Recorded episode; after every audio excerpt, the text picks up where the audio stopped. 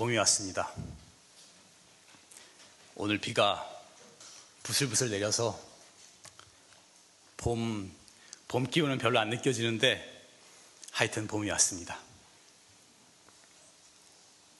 땅에서 파릇파릇 새싹이 돋고 나무에서 새순이 돋고 꽃몽우리 가지고 꽃이 피어나고 이런 모습을 보면은 참 자연이 신비롭다 하는 느낌이 들어요. 여러분도 그런 느낌 들지요? 봄이 왔으니까 여러분들 봄에는 집에만 계시지 말고 이제 산에도 좀 가시고 그래서 그 봄꽃 구경도 좀 하시고 며칠 있으면 꽃이 활짝 핀다 그러더라고요. 봄꽃 구경도 좀 하시고 자연의 아름다움도 좀 즐기고 봄나물도 좀 캐고 자연의 기운을 듬뿍 받고 그렇게 하시기를 바랍니다. 우리가 자연을 즐기고 자연을 가까이 해야 우리의 마음도 여유롭고 우리의 인생이 풍요로워지고 건강해지는 것입니다. 근데 여기서 제가 또 한 가지 드리고 싶은 말은 정말로 이 자연의 신비를 제대로 느끼고 자연의 아름다움을 만끽할 수 있으려면 수행을 해야 돼요. 왜냐하면은 이 자연의 신비한 이 작용을 일으킨 우주 자연의 근원과 내 마음의 근원이 하나이기 때문입니다. 이 내 마음을 공부해서 내 마음의 근원을 깨닫게 되면 이 온 우주 자연과 하나가 되는 것이고 이 자연의 한없는 신비로움과 기쁨을 누리면서 그 헤아릴 수 없는 자유와 행복을 얻게 되는 것입니다. 불교는 수행의 종교예요. 불교는 수행의 종교. 어떤 사람은 너무 수행만 강조해서 싫다는 사람도 있던데 하지만 불교는 수행의 종교입니다. 아까도 말씀드렸지만 우리의 본 마음자리를 깨닫게 되면 온 우주 자연과 더불어 하나 되고 영원한 자유와 행복을 얻게 되는 것입니다.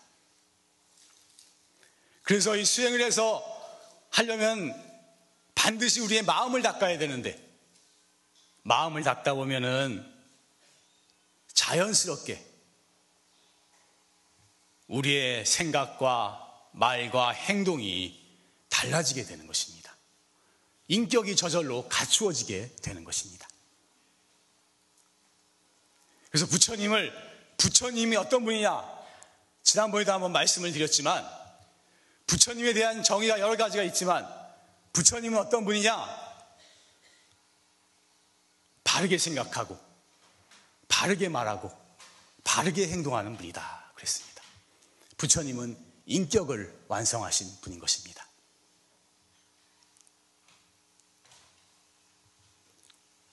이거 한번 따라해 봅시다.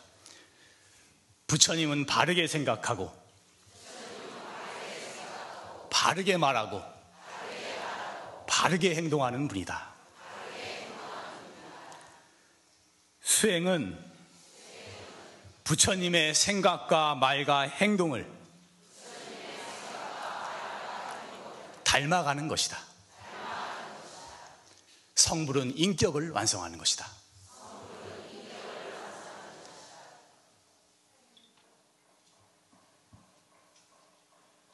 이것이 불교의 위대함인 것입니다. 다른 종교들은 거의 대부분이 다 어떤 절대자에게 신에게 의지하는 것만을 전부로 삼습니다. 그러나 불교는 단순히 의지하는 것만이 아니고 내 스스로 내 자신의 마음의 힘을 기르고 내 스스로 내 마음이 거룩한 경제에 이르도록 노력을 하고 그래서 인격을 완성하는 종교인 것입니다. 이 수행을 거쳐서 자신의 인격을 완성하도록 가리키는 종교야말로 세상에서 가장 위대한 종교라고 저는 생각하고 있는 것입니다. 그래서 제가 오늘 말씀드리고자 하는 것은 이렇게 수행을 하다 보면은 생각과 말과 행동이 달라지게 되는데, 인격이 달라져야 되는데, 실제로 부처님 법을 공부한다는 사람들이, 수행한다는 사람들이 수행은 하지만 인격이 달라지지를 못하고 있는 것입니다. 그래서 오늘 주제는 수행한 것만큼 달라져야 된다, 이렇게 주제를 잡았습니다. 만약에 우리가 이 부처님 공부를 하는데 10년, 20년을 해도 똑같다면, 언행이 조금도 변함이 없다면, 마음씀이 조금도 변함이 없다면 그 수행이 무슨 의미가 있겠습니까? 불교 교리가 아무리 훌륭한들 그것이 무슨 가치가 있겠습니까? 이것은 한국 불교의 가장 큰 문제점 중에 하나인 것입니다. 수행을 한 만큼 마음이 넓어지고, 수행한 만큼 포용력이 커지고, 수행한 만큼 자비심이 더 생겨나야 되는데, 실제로 선방에서 10년, 20년, 30년을 수행한 그런 분들도, 그런 스님들까지도 사실은 인격의 변화가 별로 없는 경우가 많은 것입니다. 이것이 참 이 한국 불교의 부끄러운 현실인 것입니다. 수행과 수행한 것이 생활에 나타나야 되는데 수행 따로 생활 따로인 것입니다. 불자들도 절에는 많이 오는데 실제로 인격의 변화가 있는지 없는지를 살펴봐야 하는 것입니다. 우리가 확철대오는 못하더라도, 부처님 같은 그런 최상의 깨달음은 이루지 못할지라도, 우리가 수행한 것만큼 이 절에 와서 기도하고 절하고 이 공부한 것만큼 일상생활에서 인격이, 언행이 달라져야 되는 것입니다.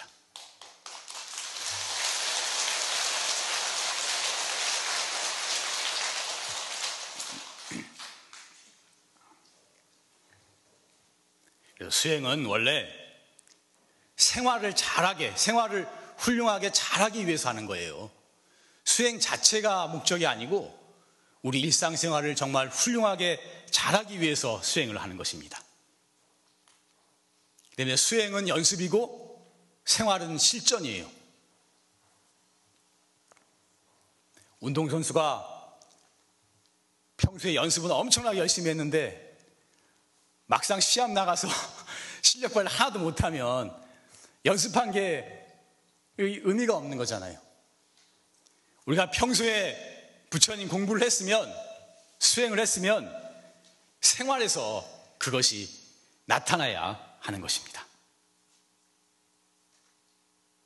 제가 한국 불교의 또 문제점 중에 하나라고 생각하는 것이, 그래서 평소 생활이라든지 마음씀이라든지 이 언행은 별로 중요하게 생각하지 않고 이 선방에서 앉아서 화두만, 이목구만 하면 수행을 잘하는 것이다, 이렇게 생각하는 그런 풍조가 있지 않는가 하는 것을 말씀드리고 싶은 것입니다. 또 따라해 봅시다. 수행은 생활을 훌륭하게 하기 위해서 하는 것이다. 수행한 만큼, 법문을 들은 만큼 인격이 갖추어지고 언행이 달라져야 한다.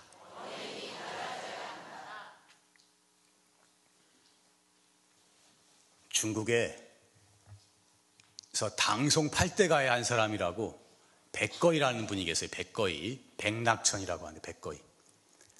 그분이 도림선사라는 분이 아주 큰 도인이라는 말 들었어요. 도림선사.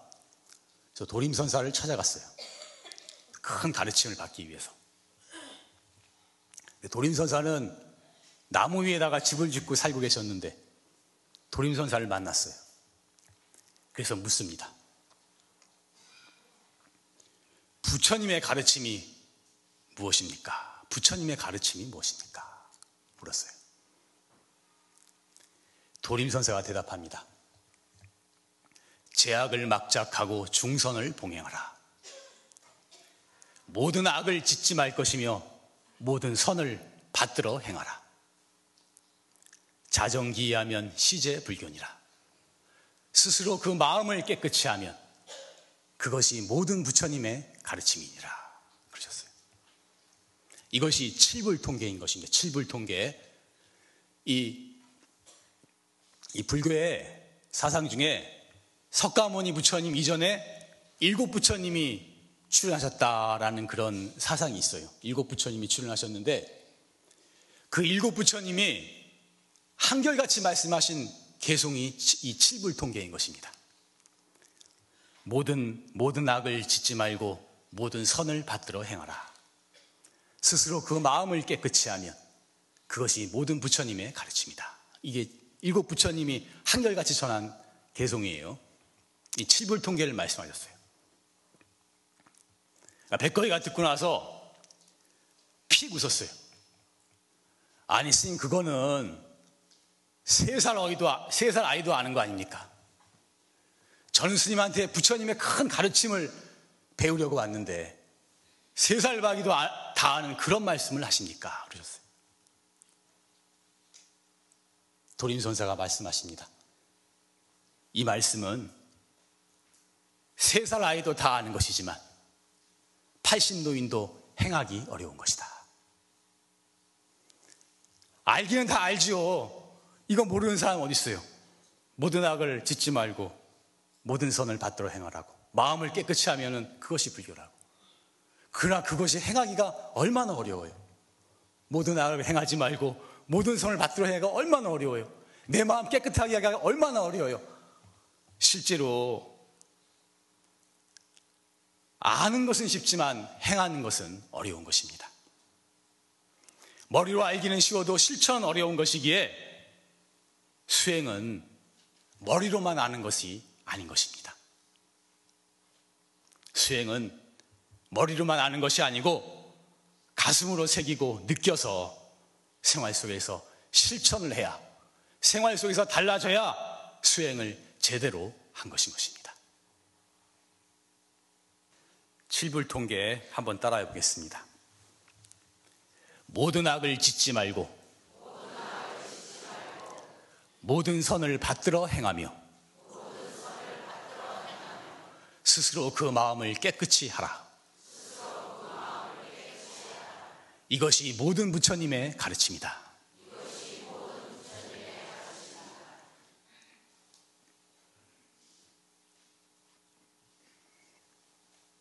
인격이란 사람의 품격을 말하는 것입니다. 수행을 하면 이 품격이 달라지는 거예요. 격이 달라지는 거예요. 우리가 이 부처님 공부를 하면. 제가 수행이라고 했다가 공부라고 했다 그러는데 같은 말로 하는 거예요. 예. 원래 저는 수행이라는 표현이 옳다고 정확하다고 생각을 하는데 이 공부라 그러면 학교에서 하는 공부하고 또 겹치기 때문에, 근데 공부라는 말을 절에서 많이 써왔어요. 써왔고 또 이 말이 참 좋은 말이라서 이렇게 혼용을 해서 쓰고 있습니다.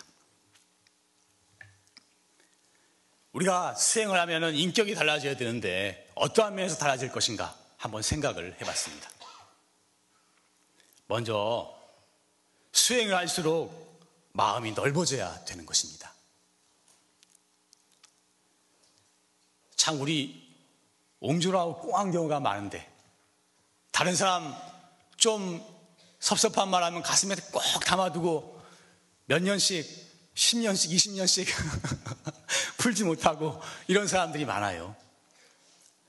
그런데 다른 사람한테 섭섭한 말을 들었을 때 하나도 기분이 나쁘지 않으면, 하나도 섭섭하지 않으면 공부 다 된 거예요. 부처님같이 다 된 거예요. 이건 다 된 거지만 어떻게 보면 마음이 섭섭한 거는, 섭섭한 말 들었을 때 섭섭한 건 당연한 거예요. 그렇지만 그것을 마음에 꽁하게 담아둬가지고 자기 마음에 상처가 될 정도로 되면은 이것은 수행하는 사람이 아닌 것입니다. 공부하는 사람은 그걸 마음에 꽁하게 담아두는 게 아니에요. 수행을 하면 할수록 그 서운했던 마음이 쉽게 풀려져야 되는 것입니다. 공부의 힘이 조금이라도 있으면 이게 마음에 꽁하고 담아지지가 않아요. 풀리게 되어 있어요. 안 풀리면은 공부 하나도 안 된 거예요. 그렇게 아시면 되는 것입니다.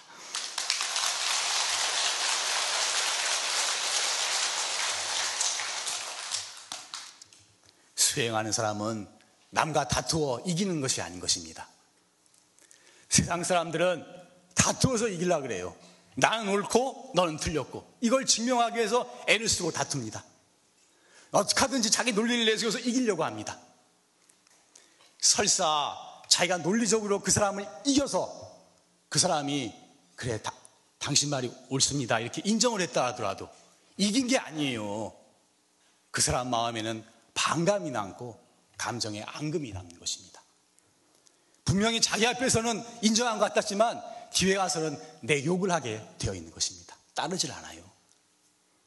수행하는 사람은 다투어 이기는 것이 아닌 것입니다. 이 수행은 이기는 공부를 하는 것이 아니고 지는 공부를 하는 것입니다. 이익 보는 공부를 하는 것이 아니고 손해보는 공부를 하는 것입니다.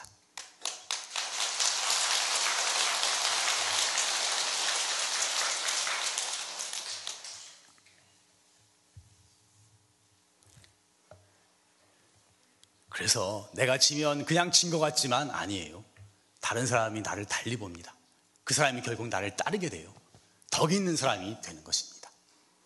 그래서 수행하는 사람은 다투지 않는 덕을 기르고 다투지 않는 덕을 펴는 사람인 것입니다. 다투지 않는 덕을 핀다는 게 얼마나 수행에 됐다는지 그게 굉장히 공부된 증거예요. 또 따라해 봅시다. 이거 가슴에 새겨야 되기 때문에 따라하라는 거예요. 그냥 말로만 듣고 나면 가뜩이나 기억이 안 나는데 싹 잊어. 법문 듣고 나서 나가면 싹 잊어버려요. 그러니까 따라해 보라는 거예요. 수행은 남과 다투어 이기는 것이 아니라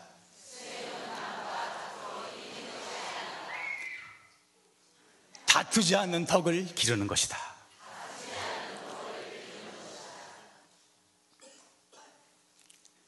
그래서 우리 불자들은 사실은 먼저 큰 소리 내고 화내는 사람이 지는 사람인 것입니다. 화가 나고 짜증이 나고 우울한 마음도 이 수행을 하면 할수록 다스릴 수 있어야 되는 거예요. 자기가 이 절에 다니고 수행을 하고 했는데 돌아보세요. 이 화나고 짜증나고 우울한 마음 하나도 자기가 다스리지 못한다면 공부가 하나도 안 된 것입니다. 세상 사람들은 나이가 들면은 더 꽁해지고 옹졸해지는 수가 많아요. 수행을 안 하면 나이 들수록 좀 섭섭한 감정을 더 느끼는 것 같더라고. 짜증나고 우울이 더 우울해하고. 그렇지만 이 수행하는 사람은 나이가 들수록 마음이 너그러워지고 마음이 편안해지고 감사하는 마음이 커지고 마음이 밝아지게 되는 것입니다.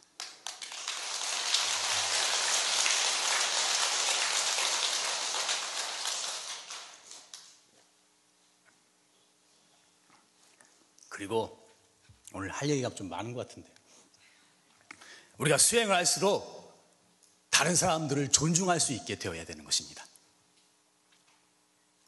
이 우리가 최상승 활구참선법을 하잖아요. 최고 가는 수행법. 이 지구상에 이보다 위대한 수행법은 없다. 저는 확신을 하고 있는데 최상승의 수행법을 하고 있어요. 그런데 이 최상승의 활구참선법은 기본 전제가 뭐냐 하면은 우리 모두가 다 한없이 거룩하고 귀한 부처님이라는 것입니다. 이것이 기본 전제예요. 다이아몬드 원석이 있잖아요. 다이아몬드 원석은 잡석하고 섞여가지고 겉으로 보기엔 이게 다이아몬드인지 아닌지 잘 모른대요. 그런데 이 다이아몬드를 원석을 갈고 닦으면 빛나는 다이아몬드가 드러나는 거거든요. 잡석은 아무리 갈고 닦아도 다이아몬드가 되지 못하는 것입니다. 왜 이야기를 하느냐? 우리가 본래 다이아몬드이기 때문에, 우리가 본래 모든 것을 갖춘 거룩한 부처님이기 때문에 우리는 갈고 닦으면 반드시 성불하게 되어 있는 것입니다. 우리가 본래 다이아몬드가 아니고 잡석이라면 우리는 아무리 수행해도 성불할 수가 없는 것입니다. 그래서 최상승법의 이 전제가 뭐냐? 우리는 다 귀하고 거룩한 부처님이라는 거예요. 그래서 먼저 우리가 알아야 할 것은 우선 나 자신이 한없이 귀하고 거룩한 존재라는 것을 알아야 하는 것입니다. 먼저 이걸 알아야 돼요. 사람들은 나를 무시하고 나는 참 쓸모없는 인간이라고 생각하는 사람도 있고 남과 비교해서 열등감을 느끼는 사람들도 많아요. 그것은 이 부처님 법을 제대로 모르는 것입니다. 내가 얼마나 귀하고 거룩한 존재인가, 나의 귀하고 거룩함을 먼저 확실하게 느껴야 하는 것입니다. 그래서 일단 나를 존중하고 나를 사랑할 줄 알아야 돼요. 내가 거룩한 존재라는 걸 알아야 돼요. 법당에 들어오면 우리 용화사 부처님 이렇게 거룩하게 모셔져 있잖아요. 용화사 부처님 상호도 좋으신데 법당에 들어와서 부처님께 절할 때, 야, 저 거룩한 부처님의 모습이 나의 모습과 다르지 않다 하는 것을 느껴야 하는 것입니다.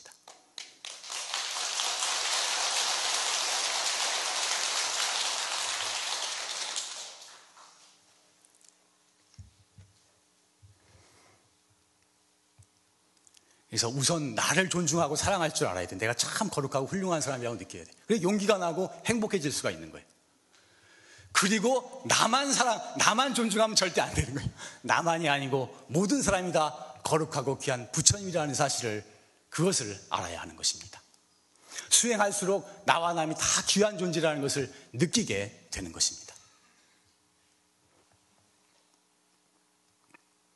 그래서 사실 참선을 하고 수행을 하는 것은 우리가 나 혼자서 어떤 높은 정신세계에 들어가서 즐기기 위한 것도 아니고, 내가 도인이 됐다 그래서 다른 사람한테 대접받기 위해서 하는 것이 아닌 것입니다. 사실은 내가 이 수행을 하는 것이, 참선을 하는 것이, 이 모든 사람이 다 부처님이고 모두가 나와 다 한 몸이라는 것을 깨달아서 모든 사람을 다 부처님처럼 존중하고 사랑할 수 있기 위해서 하는 것입니다. 생각해 보세요. 사람들이 다 서로서로를 부처님처럼, 하느님처럼 존중하고 사랑한다면 얼마나 아름다운 세상이 되겠습니까? 이것도 따라해 봅시다. 수행은 내가 높아지고 대접받기 위해서 하는 것이 아니라 모든 사람을 다 부처님처럼 존중하고 사랑하기 위해서 하는 것이다.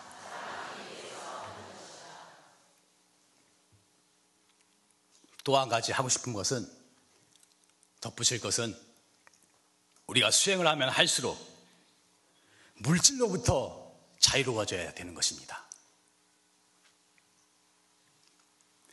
세상 사람들이 다 돈의 노예가 돼서 살고 있는 것 같아요. 돈의 집단 환상에 걸린 게 아닌가 싶을 정도로 돈을 추구하고 살아갑니다.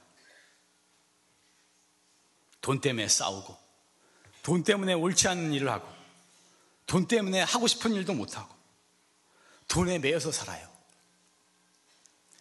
물론 지금의 세상이 돈 없이는 못 사는 세상이 되었어요. 그렇지만 수행하는 사람은 돈으로부터, 물질로부터 자유로워지려고 노력해야 하는 것입니다. 사람이 돈에 너무 매이게 되면 째째해져요. 치사해지고 옹졸해지는 거예요. 돈을 아낄 때는 아낄 줄 알아야 되지만 또 쓸 때는 쓸 줄도 알아야 하는 것입니다. 부처님 법을 위해서라든가 나보다 힘든 사람을 위해서 또 쓸 때는 쓸 줄도 알아야 되는 거예요.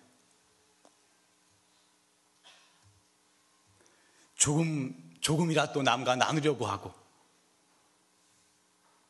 적은 것이라도 만족하고 감사하면서 살 줄 알아야 하는 것입니다.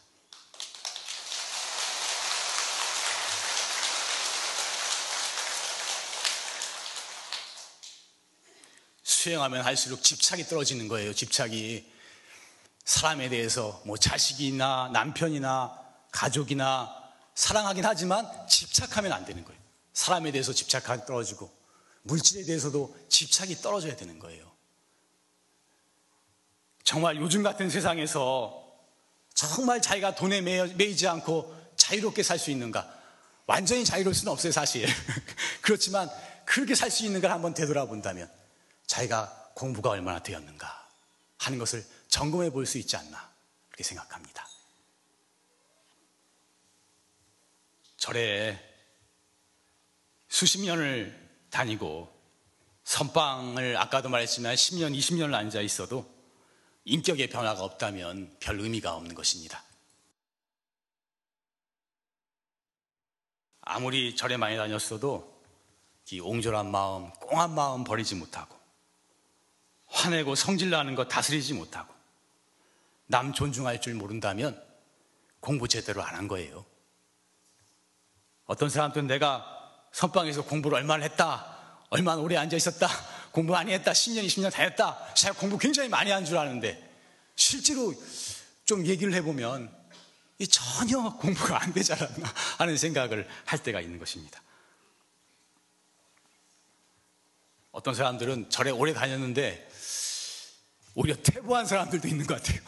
거꾸로, 이건 공부를 거꾸로 한 게 아닌가 싶어요.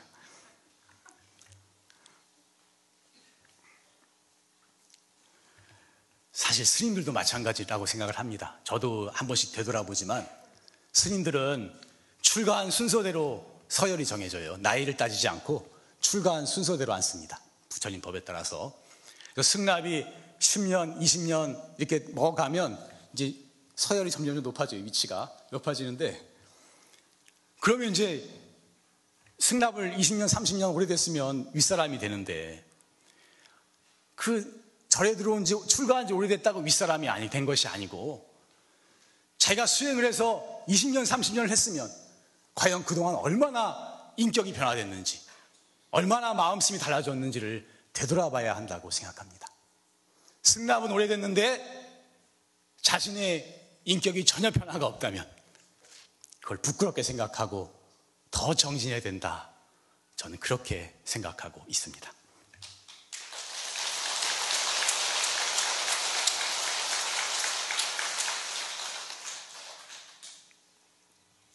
용화사는 참선을 가리키는 도량이고 화두 공부를 가리키는 공부의 도량입니다. 참선은 이 대한민국, 이 지구상에 유일하게 우리나라에만 그 전통이 남아있는 것입니다. 화두 참선은 우리나라에서도 이 화두 참선법을 가리키는 곳이 몇 군데 안 돼요. 몇 군데 안 되는, 그 몇 군데 안 되는 대표적인 도량이 용화사인 것입니다.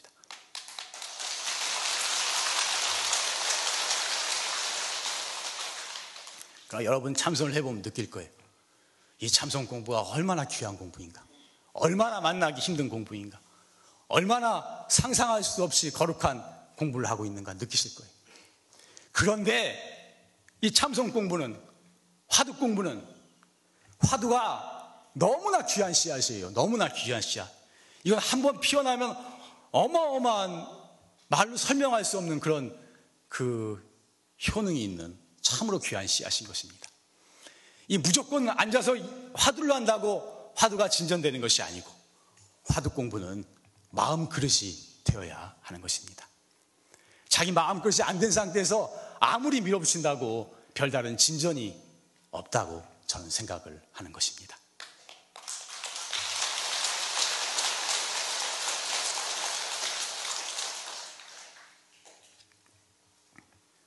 그래서 수행한 만큼 우리 달라집시다. 절에 온 만큼, 법문을 들은 만큼 달라집시다.